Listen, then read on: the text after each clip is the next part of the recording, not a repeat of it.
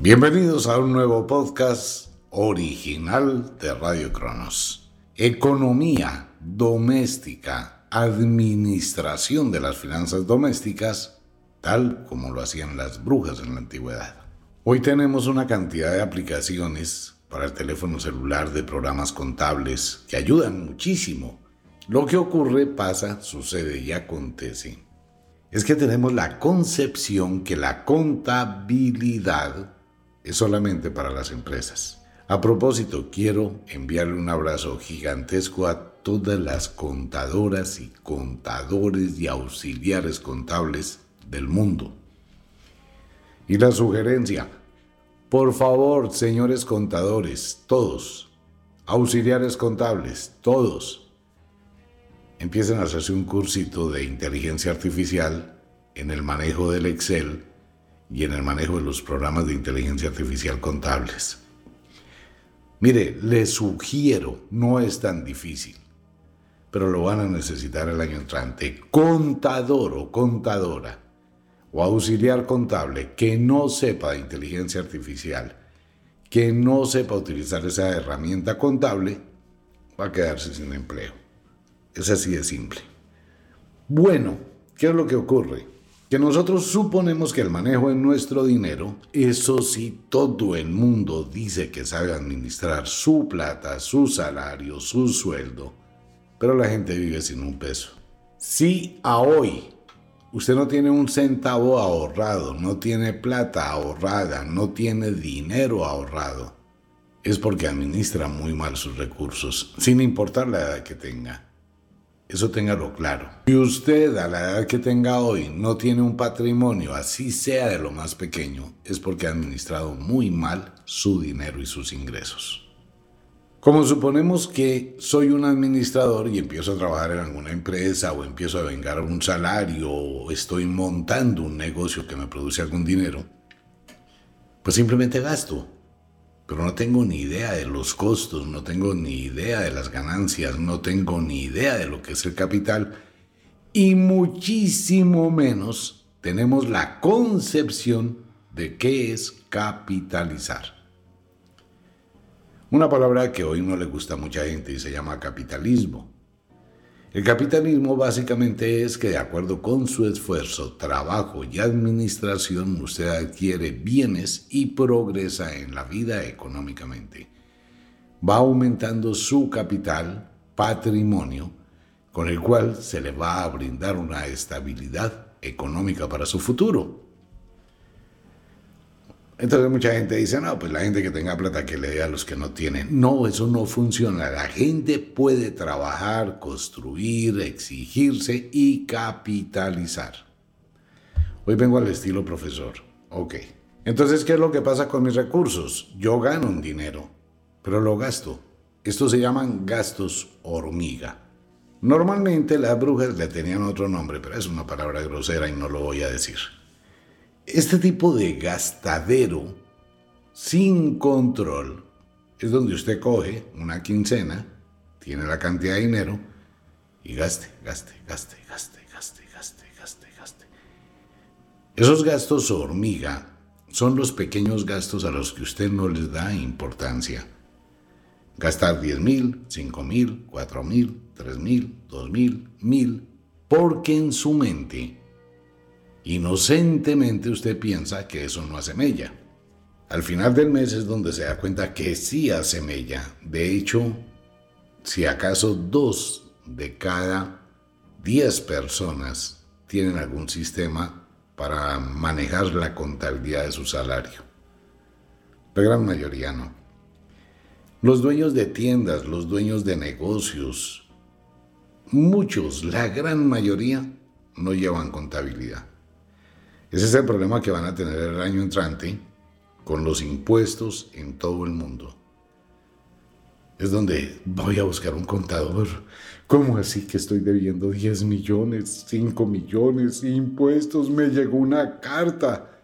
Tengo que pagar, pero yo no sabía que tenía que pagar impuestos. Ah, ¿qué ocurre con esto? Que no tenemos un control sobre lo que gastamos y muchísimo menos tenemos un control sobre lo que invertimos. Razón por la cual encontramos muchas personas que quieren un bien inmueble, un apartamento, una casa a crédito, pero siempre están colgados. Gente que compró un carro y siempre está colgada. Gente que compra y se endeuda sin mirar que va a tener un hipergasto hormiga en el largo tiempo. Miremos algo. Usted compra un automóvil a 72 meses, 6 años, y dice, bueno, yo voy a trabajar juicioso y voy a ir pagando el carro. Ok. Se lo entregan hasta sin cuota inicial. Usted paga mensualmente 300, 500 mil pesos mensuales. Muy pocas veces se detiene a mirar el extracto, algo que le sugiero a todo el mundo. Venga, yo voy a mirar el extracto. ¿Cuánto le debo a esa empresa del carro? Lo que pago mensualmente, cuánto se va a capital y cuánto estoy pagando de intereses. Entonces es donde aterradamente me voy a dar cuenta que estoy pagando 110 mil pesos a capital, estoy pagando de una cuota de 700 mil pesos 500 a intereses, cuatro o cinco veces lo que abono a capital, estoy pagando intereses, de lo cual no me queda nada, seguro y otras arandelas. Si multiplico eso por los seis años, pues imagínense la cantidad de dinero que estoy pagando por tener un carro. Ahora, si el carro le produce, bueno, tiene que mirar si el carro paga la cuota. Pero si el carro no le produce, tiene un gasto hormiga innecesario, muy difícil de pagar, porque está comprando algo que se deprecia todos los días baja el precio. Y va a llegar un momento en que usted así vende el automóvil, se habrá depreciado tanto que no tendrá cómo pagar ni saldar la deuda. ¿Y eso por qué pasa? Porque usted no tiene conciencia de lo que va a hacer y se deja llevar por el impulso, por el capricho. El dinero que usted se gana al mes, se ganó 2 millones de pesos. Usted dice, bueno, estos 2 millones voy a sacar 300 mil para transporte, 200 eh, mil para pagar la cuota de no sé qué, para pagar la cuota de sí sé cuándo, y me quedaron 600 mil. Entonces, esos 600 mil pesos usted considera que son para derrochar, porque es lo que me trabajé, y tengo derecho a gastármelos. No, para eso está pagando usted otras cosas que ya se compró. Pague primero lo que debe y después vuelva a invertir. De lo contrario, su dinero se va a convertir en pequeños gastos que lentamente, al final del mes, tiene que buscar monedas para poder suplir sus necesidades. Eso es por mala administración. Voy a montar un negocio o tengo un negocio y ¿por qué no prospero? Mire, eso es una de las consultas que más recibo. Omitar es que trabajo muy duro, yo tengo mi negocio, yo tengo mi empresa, pero no crezco. Me va muy mal, la plata se me desaparece. ¿Será que me hicieron una brujería? Para que la plata no perdure. Espere un momentico. ¿Cuánto se gana al mes? No sé. ¿Cuánto vale el costo de su producto? No sé. Si usted no tiene en claro esas dos esos dos ítems que son muy importantes. ¿Cuánto me vale un producto el costo? ¿Y cuánto lo estoy vendiendo? ¿Y cuál es la ganancia? Pues no tengo ni cinco de información de cómo administrar mi empresa. Si tengo un negocio y gano determinada cantidad de dinero, teniendo en cuenta la información, los datos, cuánto es el costo de una gaseosa, en cuánto la vendo y cuánto me gano. Esa ganancia que usted tiene, voy a suponer que se está ganando 10 mil pesos. Usted no puede pensar equivocadamente que me gané 10 mil pesos. Usted no puede pensar equivocadamente que cogió un producto que vale por decir algo, 8 mil pesos. Y se ganó 10 mil, son 18 mil. Vendió 18 mil pesos. ¿Qué hace la gente? Se gasta los 18 mil pesos. ¿Por qué? Porque convierten eso en caja menor. ¿En dónde está el problema? En que mucha gente que tiene negocios tiene hipotecado su negocio porque le compra a proveedores a 35, 45, 60, 120 días y tiene que pagar facturas. Entonces, ¿qué hace la gente? Ay, tengo que pagar la factura de fulanito de tal, eso es para el 20 de tal mes. Entonces, a partir de la semana entrante empiezo a recogerle la platica. Es una mala costumbre, ¿no? Igual le pasa a mucha gente que tiene automóviles, que tiene carros, que tiene aviones. Esperan a que la situación se complique para mirar de dónde saca la plata. ¿Cómo funcionaría la organización? Espere un momentico. Si yo tengo productos que estoy vendiendo y no son míos, yo voy a sacar los 8 mil pesos del costo de ese producto aparte. Voy a tener esa parte quieta, porque no es mía, no es dinero mío, no lo puedo tocar. Con los 10 mil pesos de ganancia, ¿qué hago? ¿Me los gasto porque es lo que me gané? No, porque no estaría haciendo nada y estaría perdiendo su trabajo. De esos 10 mil pesos que se ganó, el 20% es su trabajo, su esfuerzo para vender ese producto si tiene que estar detrás del mostrador, si tiene que contestar el teléfono, si tiene que empacar, si tiene que hacer algo. El 20%. El otro 30% para el 50% es lo que usted va a coger de esa ganancia para reinvertir. Entonces, de los 10 mil pesos que me gané, voy a sacar el 2, el 20%, de los 10 mil pesos que me gané, voy a sacar el 20%, que va a ser mi salario, 30% para ahorrar y 50% que voy a reinvertir en productos. El 30% de ahorro es el dinero sagrado que multiplica el dinero y atrae el dinero. Esa plata usted no la puede tocar. Lo que usted va a disponer es del 20%. Eso gásteselo en lo que usted quiera. El 30% es un colchón económico, se llama ahorrar.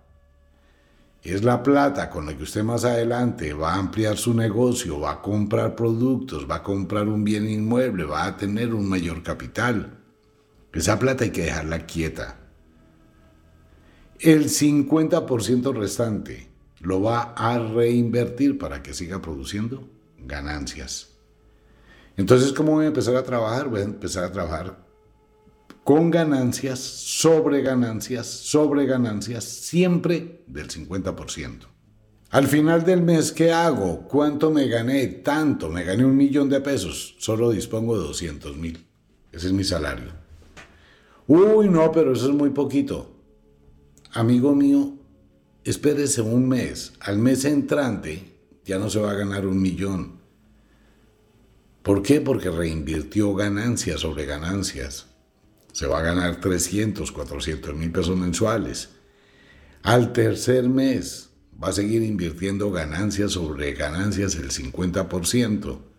Se va a ganar 600 mil pesos. Y fuera de eso, ¿qué pasa? Está aumentando mi ganancia. Tengo un colchón económico. La plata trae plata y tengo mi negocio surtido. ¿Por qué? Porque estoy invirtiendo en más productos, porque estoy ganando más productos.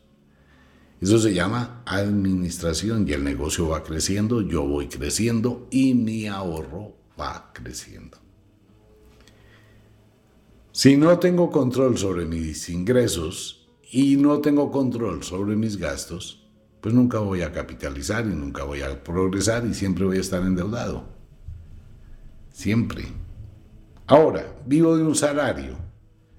Igual, mi salario es tanto dinero mensual, de ese dinero solo voy a sacar esta parte, 50%, y el 50% lo ahorro. No, ¿qué le pasa? Yo con el 50% no vivo.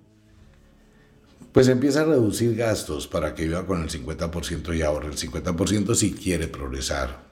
Si usted ahorra 500 mil pesos mensuales, a final del año tiene 6 millones. Y si usted es una persona que puede hacer algún tipo de negocio, puede mover su plata para que produzca más plata. Ese cuentecito de tener mucha plata ahorrada, quieta, eso es mal negocio también. Pues sí, porque el banco no le va a pagar muchos intereses por tener su plata en el banco. Entonces uno tiene que saber actuar con el dinero. Voy a ser financista, voy a mirar qué puedo hacer para que eso me produzca un poco más, en lugar de que ese dinero esté ahí quieto sin producir. Mire por qué los grandes países capitalistas multimillonarios crecen económicamente. Porque invierten todo para que produzca más. ¿Por qué las grandes empresas pagan el 3 de cada mes y no el 28, 29, 30 o final de mes? Porque es que las grandes empresas son muy, pero muy inteligentes.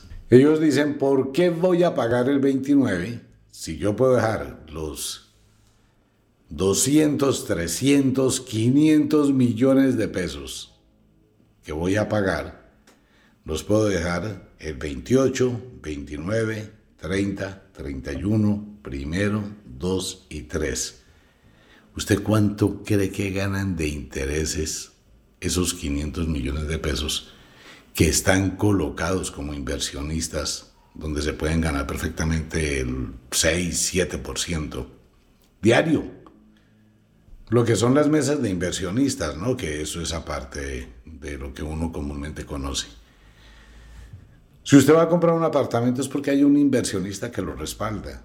Si usted va a comprar un carro hay un inversionista que lo respalda. Pues es la gente que invierte en las empresas multimillonarias para que ellos pongan ese dinero Sí, porque usted compra un carro y a usted el crédito no se lo da el concesionario, señor, señora. Usted compró el carro en el concesionario y el concesionario dice vamos a mirar, vamos a ayudarle para que le presten, para que haya financiación. Entonces llaman a una empresa que presta plata para que usted pueda comprar su carro. El carro vale 70 millones. Ok, entonces le dice, mire, llena estos papeles, este formulario, llena estos documentos, y usted llena los documentos, los revisan, y ellos se lo pasan a diferentes inversionistas. Hay privados, hay de todo, hay bancos, hay muchísimo sistema donde hay gente que tiene mucha plata. Y le dice a esa empresa que presta plata, yo le voy a dejar a usted mil millones de pesos para que usted los preste. ¿A cuánto? A tal tanto interés mensual. Y ellos se ganan millones y millones de intereses. El banco, el banco no es que sea multimillonario. El banco funciona porque hay personas que han colocado dinero para que el banco preste, el banco gana plata, es como un intermediario. ¿Y qué hace el banco y qué hace el financista? Le dice al concesionario, ok, yo le voy a pagar el carro al señor fulano de tal para que usted se lo entregue. Entonces cuando le dicen a usted felices y sonrientes, le aprobaron el crédito. Y usted feliz porque va a estrenar carro, pero no se va a dar cuenta cuánto va a pagar por ese automóvil. La plata no tiene paticas ni manitos para que se salga de la casa y se vaya. La plata no está viva, ni las monedas. La plata no le dura a usted porque usted no sabe administrar plata y porque no tiene ahorro de dinero. Si usted no tiene un ahorro de dinero, no tiene plata. Miren el libro de pactos, el pacto que se hace con el dinero. La plata trae plata. Así es que funciona y se hace un ritual de un pacto sagrado para que la plata aumente, las ganancias lleguen más. Pero se necesita que esa energía tenga donde anidarse y si usted no tiene cinco centavos ahorrados, pues nunca va a tener ese efecto que usted espera de multiplicar el dinero, porque no hay dinero para multiplicar. Tiene deudas y eso es lo otro. Mire, por favor, cuídese de las deudas que usted adquiere por impulsividad, por necesidad, por desespero, cuando hay intereses que son muy altos. Los intereses acaban con mucha gente. Y eso igual es por una pésima administración de dinero. Si usted es de los que está desesperado buscando quien le preste plata, no lo haga. Primero analice que usted no es una persona hábil para administrar dinero. Y así le presten, va a seguir endeudado. ¿Por qué? Porque lo que usted está haciendo es pedir plata prestada para pagar una parte a otro que le debe y otra parte gastarla. No, con ese millón que me prestaron yo le voy a pagar a ese señor que me tiene loco los 600 que le debo. Y con estos 400 voy a vivir. Y cuando el que me prestó el millón me empieza a pedir que se lo devuelva, voy a ir a pedir quien me preste un millón quinientos. El millón para devolvérselo a este y los 500 para gastar. Por eso hay gente que se sienta esta noche cuando escuche este programa y la sugerencia es que coja un papelito y coja un esfero y empiece a escribir cuánto debe. Entonces en una columna escriba, le debo a fulano, a mi mamá, a mi papá, a mi hermano, a este señor, a esta señora, le debo al mercado, debo el apartamento, debo no sé qué, debo sí sé cuándo. Sea consciente de cuánto debe. Y haga el total, sin sume. Eso es lo que usted debe. Ok, ahora de esa deuda, ¿qué tiene? Pues he pagado la mitad del apartamento. Ok, ahí hay una plata. ¿Qué más tiene? El televisor, el televisor vale la tercera parte de lo que le costó. Entonces, a, todo o todas las cosas que usted haya adquirido, televisor, cama, lavadora, nevera, y los compró en un millón de pesos por decir algo, eso le vale 300. Tiene que quitarle el 70% por depreciación. Nadie le va a dar más plata por eso. ¿Que me gasté 100 millones? Ok, todo lo que usted compró en 100 millones porque ya lo usó, le vale 30 millones. Así es. Entonces tiene que sumar cuánto tiene para respaldar la deuda que tiene. Estoy debiendo 200 millones y lo que tengo escasamente vale 80, tiene un problema de 120 millones. Y serio, porque eso va a seguir creciendo cada día. ¿Por qué? Por una pésima administración. Y eso tiene que ver con la codicia, el afán, los caprichos, tiene que ver con muchas cosas. Hay gente que gana muchísimo dinero, muchísimo, en diferentes cosas. Lo que he hablado aquí en la radio siempre, todo lo que produzca dinero es una empresa. La prostitución es una empresa grandísima que mueve billones y billones de dólares al mes. En el mundo, ¿no? Pero ¿por qué la gente no tiene plata? Por una mala administración de esa empresa. Así funciona y así es con todo. Si usted tiene deudas, es porque usted es un pésimo administrador de su economía y tiene gastos hormiga. ¿Qué tengo que hacer? Por favor, empiece a coger una hojita de papel o todas estas aplicaciones que hay en los teléfonos. Coja su salario o lo que usted gana en su empresa o lo que usted gana en su negocio. Va a ser cinco columnas. La primera columna es la fecha, la segunda columna es el detalle, la tercera columna es lo que usted gana, cuánto se gana, qué recibe. La otra columna es lo que usted gasta, cuánto se gasta, el debe, el haber y el saldo. Usted coge y hace esa columna. La primera columna y el primero que es la fecha, el detalle, me acaban de pagar una plata, me acaban de pagar la quincena, o si tengo un negocio, esto es lo que acabé de vender hoy. Eso es lo que me ingresó, un millón de pesos. Ok. El saldo, ¿cuánto es el saldo? Pues tiene un millón de pesos. Ok, a la otra, la otra columna, el siguiente renglón, fecha, tal, detalle, me compré unos panties, me compré unos bizcochos, me compré no sé qué, costaron 7 mil pesos. Eso va en la segunda columna, que es donde llevo los gastos. Entonces, en la primera columna está el millón, en la segunda columna están los gastos. En la primera columna de saldos o en el primer renglón de saldos está el millón de pesos. Menos los 7 mil que me acabo de gastar, tengo 993 mil pesos de saldo. Y así sigo escribiendo todo. Me pagaron una plata, 200 mil pesos que recibí de fulano de tal, eso va en los ingresos.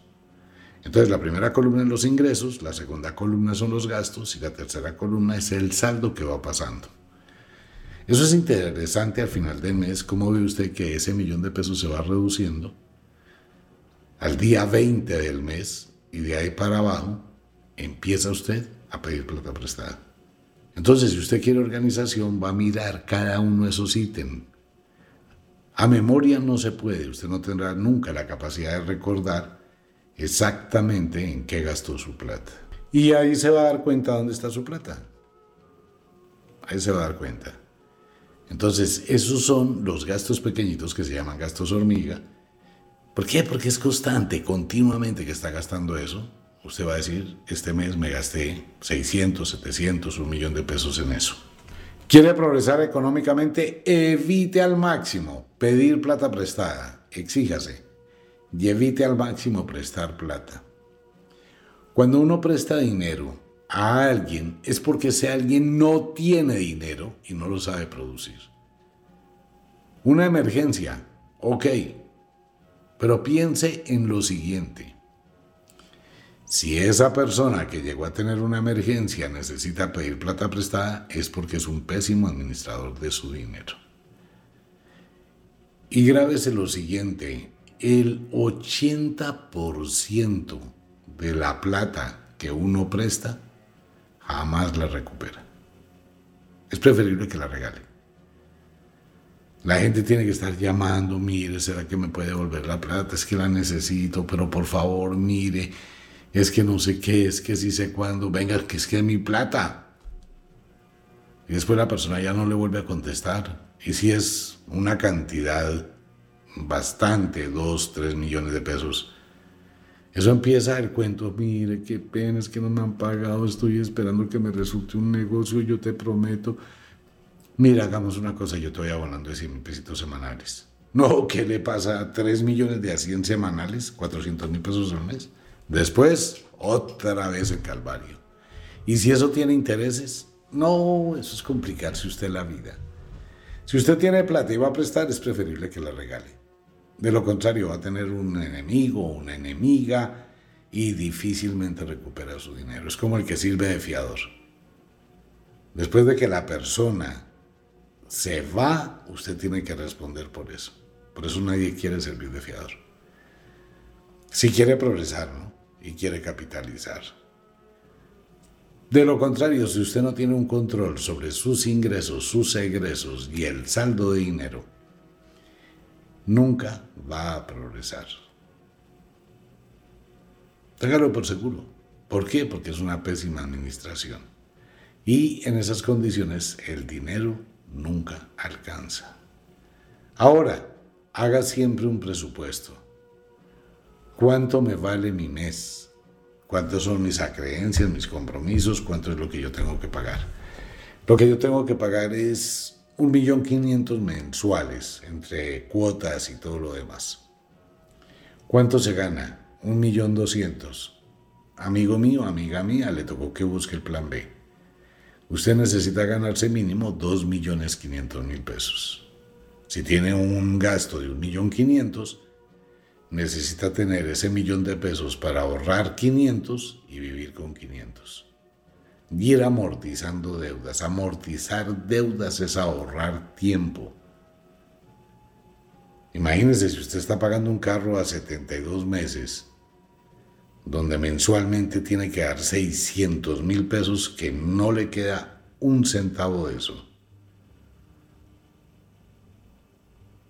Entonces, si usted puede ahorrarse todo ese tiempo y pagarlo en tres años, va a ahorrar mucha plata. Si puede ahorrarlo en dos años o pagarlo en dos años, puede ahorrarse mucha plata. Entonces, ¿a qué voy a trabajar? A pagar la deuda que tengo, rapidísimo. Aunque hay muchos sistemas financieros y muchos bancos que no aceptan abonos a capital. Abonos a capital es que me llegó un dinero y yo puedo pagar 10 cuotas adelantado o abonar a capital un poco de plata. Le van a decir, no se puede. No se puede. Usted paga 10 cuotas pero no se le va a capital. ¿Por qué? Porque ellos ya negociaron con los inversionistas y tienen que responder por esos intereses. Tiene que pensarlo muy bien. Tiene que analizar si usted quiere progresar, como decían las brujas. El mundo de la magia no es solamente hacer un ritual. El mundo de la magia es saber actuar, es saber pensar, es saber invertir y saber crecer económicamente. Siempre deje un colchón económico. Esa plata es sagrada, eso no se toca. Y cuanto más colchoncito económico tenga, la plata más plata trae. Ahora, deje el afán de querer tener todo ya. No, es que yo quiero hacerme un crucero a la Argentina. Por ahí conozco una persona que dijo, bueno, me voy a hacer un crucero porque tengo derecho, porque realmente quiero. Y eso invitó a una cantidad de gente a su crucero, para no irse solo. Y sacó el crucero a crédito. Sesenta y pico de millones de pesos por un crucero de 10 días. Me parece, mi punto de vista, ¿no? Irse uno a un crucero de 10 días, estar en la cabina de un barco, llegar a un puerto, bajarse del barco, corretear por un puerto, lo mejor dicho, ir, corretear, almorzar en un restaurante, eh, mirar un poquito los sitios y otra vez para el barco. Y otra vez, otro día navegando, mirando el mar. Y otra vez a otro puerto. Ya se bajó, caminó, lo corrió, vio las pirámides por media hora, por 10 minutos, por 20 minutos. Todo eso pasa tan exageradamente rápido que usted no tiene información, no retiene esa información. Y luego terminó el crucero en el avión y devuelto para la casa. ¿Qué vivió? No vivió, ah, pero llega eso sí a presumir que visitó ocho países. Estuve en un crucero, visité ocho países. ¿Y cuánto duró el crucero? 14 días. ¿Y cuánto tiempo duró en cada país? Mm, dos horas. Eso no es visitar nada. Y ese corre, corre. Hay mucha gente que se arrepiente, ¿no? Y después cuando le empieza a llegar mensualmente el extracto de su famoso crucero, es cuando empieza a pensar qué fue lo que hice. ¿Hay cruceros que valen la pena? Me imagino que sí. Pero deben ser cruceros donde uno disfrute, donde realmente puede estar un día completo al menos, y eso es muy poquito. Es como si usted fuera a Miami por tres horas. Salió de Bogotá a las 7 de la mañana, llegó a Miami a las 11, lo llevaron por las avenidas que usted no tiene ni idea para dónde va. Y vio carros, y vio casas, y vio calles, y vio todo, llegó a un sitio y hizo lo que tenía que hacer y pasó otras dos horas en eso y otra hora más, porque ya las distancias son colosales, mientras que llegó al aeropuerto, se subió al avión y se volvió para Colombia a las 5 de la tarde y llegó a su casa a Bogotá a las 9, 10 de la noche. Y se va a jactar de que estuvo en Estados Unidos y que conoció Miami. conoció una calle, conoció un puerto, conoció algo. Esos son gastos tontos Usted quiere irse de paseo, váyase de paseo a una isla 15 días, váyase a un país 15 días. Esos mismos 15 días, en lugar de un crucero, váyase para un país. Al menos está 15 días. Y en 15 días es mucho lo que puede conocer. Todo tiene, ¿no? Y para todo hay gusto. Ese es mi punto de vista, obviamente. Pero hay que pensar en la economía, y eso dependerá de usted. Los amo muchísimo. El truco está en administrar el dinero. Le recuerdo, el dinero no tiene amigos. El dinero no tiene esposo. El dinero no tiene esposa. El dinero no tiene papá, no tiene mamá, no tiene nada. Ustedes pueden observar la cantidad de gente que tiene problemas por las herencias, la cantidad de gente que tiene problemas de familia por deudas en la familia, la cantidad de parejas que tienen problemas en un divorcio, donde el señor quiere quedarse con todo, la señora sin nada, la señora quiere quedarse con todo, el señor sin nada, y es una pelea en el juzgado por la plata. La plata no tiene amigos, pero piense esto, la plata es codiciada por todo el mundo. Así que aprenda a administrar su plata.